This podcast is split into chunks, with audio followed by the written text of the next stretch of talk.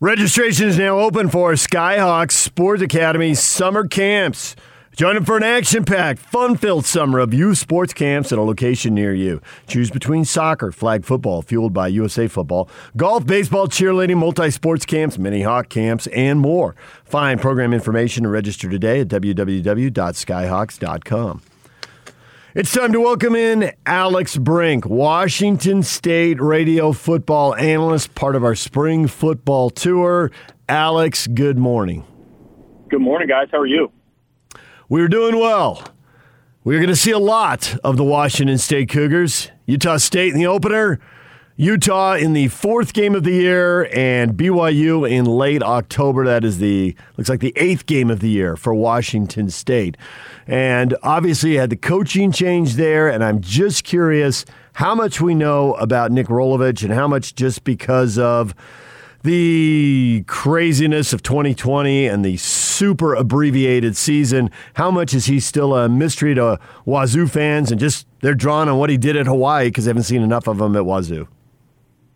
Well, I tell you what, I, I think one thing we learned about Nick Rolovich and his staff in general uh, throughout all of twenty twenty, you know, was a lot about who they are as people and their ability to connect with both athletes and fans, right? I mean, Nick Rolovich was very early on in kind of the pandemic lockdown time, going out into the community in Pullman and ordering meals uh, for people and saying, hey, meet me down at the local pizza shop, and I got twenty pizzas waiting for anybody that needs dinner, stuff like that, right? And so that connection, you know, is, is true to the Coug spirit, obviously. You know, I think the question marks around kind of what the product is going to be on the field, you know, is fairly similar to, to what you would see with other programs, you know, that have gone through coaching changes during this time. You just don't really know because you know, four games or six games or whatever you got in last year really just wasn't, um, you know, wasn't enough of a sample size. So I think that's what we're waiting to see, particularly on the offensive side of the football, is when the run and shoot, you know, Nick Rolovich's kind of trademark offense, so to speak, of what he runs, when that run and shoot is fully installed, what does it look like at Washington State? Because we did not see that in twenty twenty. We saw, you know, fits and starts, but we didn't see, I think, what the end product will be. So I can make a case you got nine starters returning back on offense with that Rolovich offense that you speak of, but the quarterback position is a little bit muddled. Obviously the freshman, Jayden de Laura, had its issue. I think he had the D U I, was suspended uh, during the offseason. Guarantano, the transfer from Tennessee, comes in. Uh, Cam Cooper, a local kid, is still in the mix. As of right now, where does it stand? Well, you know, you're one hundred percent right that it is a little murky. I mean, Jayden de Laura got off to a hot start with a win against Oregon State last year as a true freshman, but, you know, as most freshmen experience at a high level, um, you know, tailed off a little bit towards the end, particularly against some of the better teams in the league. So I think in general, on field was a great learning experience for him, but, you know, he made some poor choices off the field, and now he's in a position where he's got to battle for his job. And so, Uh, you know, bringing in Guarantano from Tennessee, I think, was a great move for Washington State, a guy that started a ton of ball games in the S E C, and, you know, he's kind of vilified to some degree by the Tennessee fans.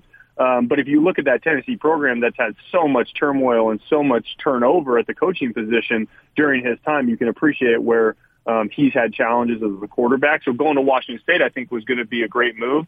And then first play of the spring scrimmage there on at the end of spring ball, you know, he got hurt with, looked like a hand injury. We don't know how serious or anything, but, you know, that was going to be kind of the fans' first opportunity to see him in live action. Um, so that was a little disappointing, but he's got a long way to go, obviously, before fall camp to get ready. And then, you know, Camden had a nice spring and I think has a, a season and a fall under his belt to learn this offense. He's obviously a phenomenal athlete. Um, you know, he's kind of of the mold. I always tell people that, you know, nowadays we used to guys that if they don't play by their freshman or sophomore year, they transfer or, or we kind of consider them a failure. The reality is, shoot, when I was playing, if, if, if you sat for two or three years, you were considered experienced, and that was part of the timeline when you got a chance to go. And so I think Camden's been waiting his uh, waiting his turn, and so he's in the mix to compete for sure. So the receiver core, it looks like uh, two or three. Got Harrison Bell put up pretty big stats last year, and Calvin right there. Behind that, uh, you know, it's only four games, so there's a lot of freshmen and sophomores. I'm curious if the receiving core is top-heavy Uh, if you're expecting these freshmen and sophomores to break out, or is it going to be the same guys at the at the top of the stat sheet again? Well, I tell you what. I mean, if you can if you can believe it, you know, considering you had Mike Leach in the air raid offense, and you transitioned right into Nick Rolovich in the run and shoot. You know, the receiver position I would consider a little bit thin right now at Washington State. I mean, there was, from the transition from Coach Leach to Coach Rolovich, there was a lot of turnover. You had some graduation. You had some guys, you know, that didn't make it for various reasons, transfers and that sort of thing. Um, and so last year going into the season, you're right, you know, you had Renard Bell and Travell Harris in the slot that were super impactful. I mean, they fit really well. Jamire Calvin was another guy that, you know, was productive. He actually entered the transfer portal and, and has since transferred to, I think he announced Mississippi State with Coach Leach just the other day. So he's gone. Um, you know, and so you don't have as much depth as you would like. And they brought in some guys on the outside that they're, you know, they're hoping young freshmen have a chance um, to, to pop. They brought in a junior college transfer, C J. Moore, from uh, who was at Oklahoma State, a former four-star recruit, big, tall, athletic receiver. They really hope he can pop.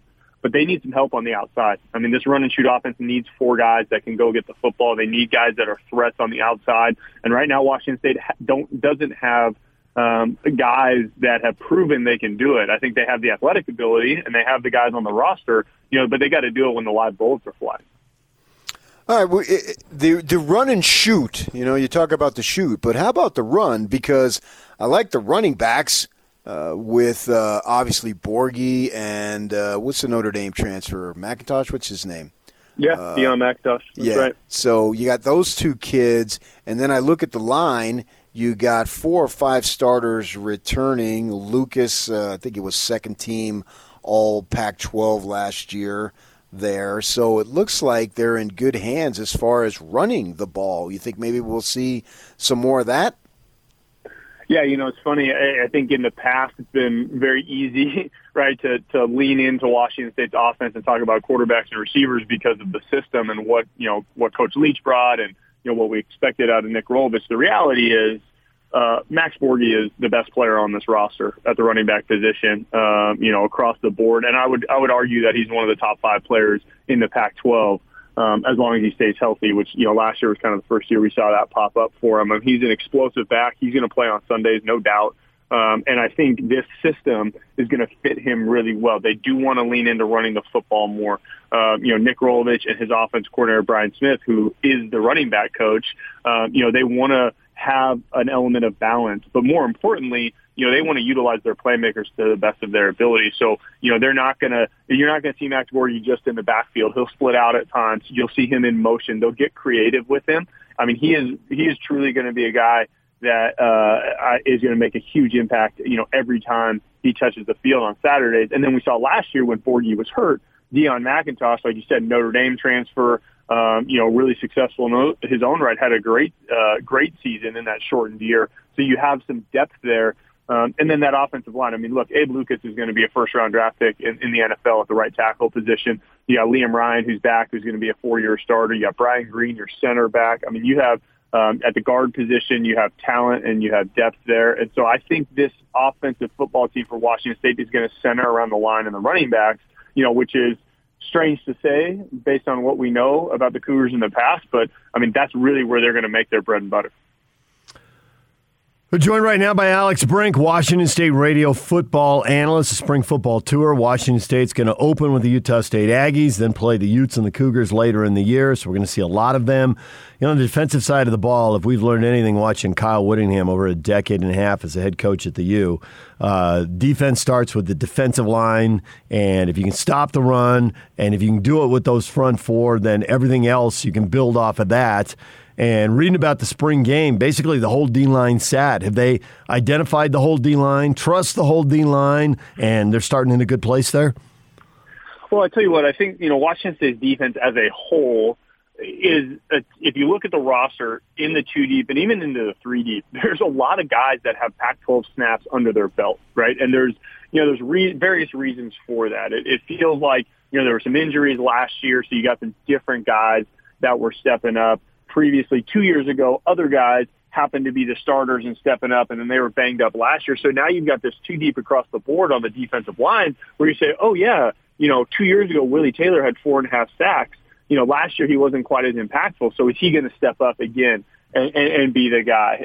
Uh, you know, you got guys like Brennan and different rush end type guys that stepped up last year that I think, um, you know, have a chance again to, to make an impact. The key is going to be in that inside, um, you know, in those one and three techniques, right? Can they, can they make a big enough impact that they keep the offensive line off the linebackers to be able to continue to make plays? And I think Washington State's defensive line, through for various reasons, both recruiting and injuries, you know, over the last two or three years have struggled with depth issues, and their impact players haven't had a chance to make the impact that you would expect. So I'm looking to see if that group can get healthy over the summer and come in full strength in the fall, because I do think, um, you know, they have a chance to really be uh, be a solid group. But the reality is Washington State's strength Uh, on defense right now is at the corner position, which is it's been it's, it's been a long time since Washington State's had a chance to say that. But Jalen Watson, you know, number zero, is as good as they get when it comes uh, to to a corner. He's six three, one ninety-five pounds.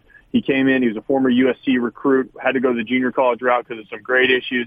Ends up at Washington State. Was a great player last year in that shortened season. Had the chance to be really, really special. And then you bring back George Hicks, Shaw Smith-Wade.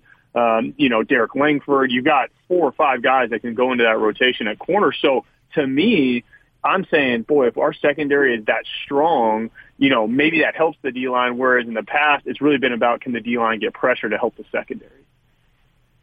All right, so that leaves us with linebacker. Uh, I can make a case. I think they're they're waiting for uh, see what Dylan Sherman does, if he returns or not, which would bolster the group. But you got to like Jahad Woods, who can make a case for him possibly being all conference.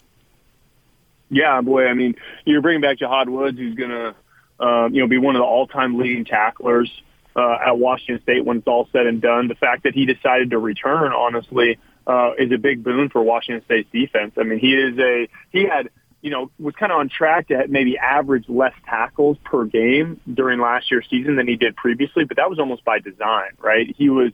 In the past, he's been asked to do everything, be all over the field, and that's really affected, I think, you know, his overall performance in the end, although he's had a lot of tackles. So I look for him this year, right? If he has the help on the D-line, he has a guy next to him making plays, you know, you won't have to have Jahad Woods make every tackle, but he'll make the impactful tackles. And so he is really the core of it.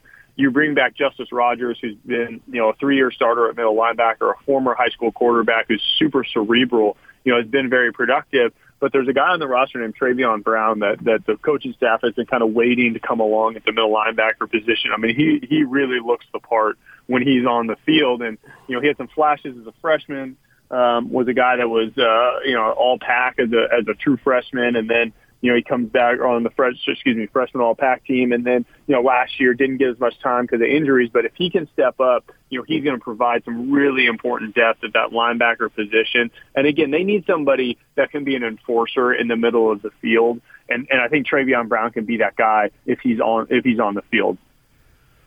So in the shortened season, Washington State went one and three with a bizarre and really somewhat unfair schedule. Beat Oregon State in the opener, but then had to play Oregon, U S C, and Utah. Just getting the top of the conference after that, and uh, lost all three of those games. So where are expectations for this year? Is uh, is a winning record possible? I sure think a winning record is possible. You know, I think they're going to have to start fast. I mean, I really believe that. You know, this is a team that, you know, it is learning still under Nick Rolovich. There's been that transition. I think one thing about Mike Leach and what they brought in was a very clearly defined system, you know, and expectations from top to bottom. And so, you know, that guys were used to that, right? And now they've had to transition to something a little bit different that I think can have success in its own right. But, um, you know, they really got to, you know, get a chance to, to kind of gel together. And, and the challenge, if you don't start fast, right, is then all the question marks and the outside noise starts to come in. So I think, you know, getting off to a fast start against Utah State would be really important. Um, you know, the question marks at quarterback, uh, I think, are uh, very valid, and those have to get answered, you know, during fall camp right away. But, again, with the offensive line and Max Borghi and then what looks like some strength on the back end of the defense, you know, I, there there are pieces of the puzzle that are going to allow some of the growth to happen um, a little bit along the way. So I think a winning record is absolutely the expectation at Washington State. And I, and, I, and honestly, what I really believe is that, you know, there should never be a step back now to the, the Washington State Cougars not expecting to go to a bowl game every year. And so to me, I think that's what the guys in the room truly believe. Well, Alex, we appreciate you coming on the air. We might lean on you in the fall since uh, sure. you're playing all three uh, in-state teams. I don't know why Portland State. I mean, Weber State and Southern Utah. I mean, cut a deal. Let's, yeah, we might as well yeah, have, go, have go, them all in, right? Have four. Go for the grand slam, right? All right, thanks, sure. Alex. We appreciate it. Yeah, guys, look forward to catching up again. Take care. Alex Brink, Washington State radio football analyst, a season opener with the Aggies, the Utes on September twenty-fifth, and the Cougars on October twenty-third. So there is a spring football tour stop at Wazoo.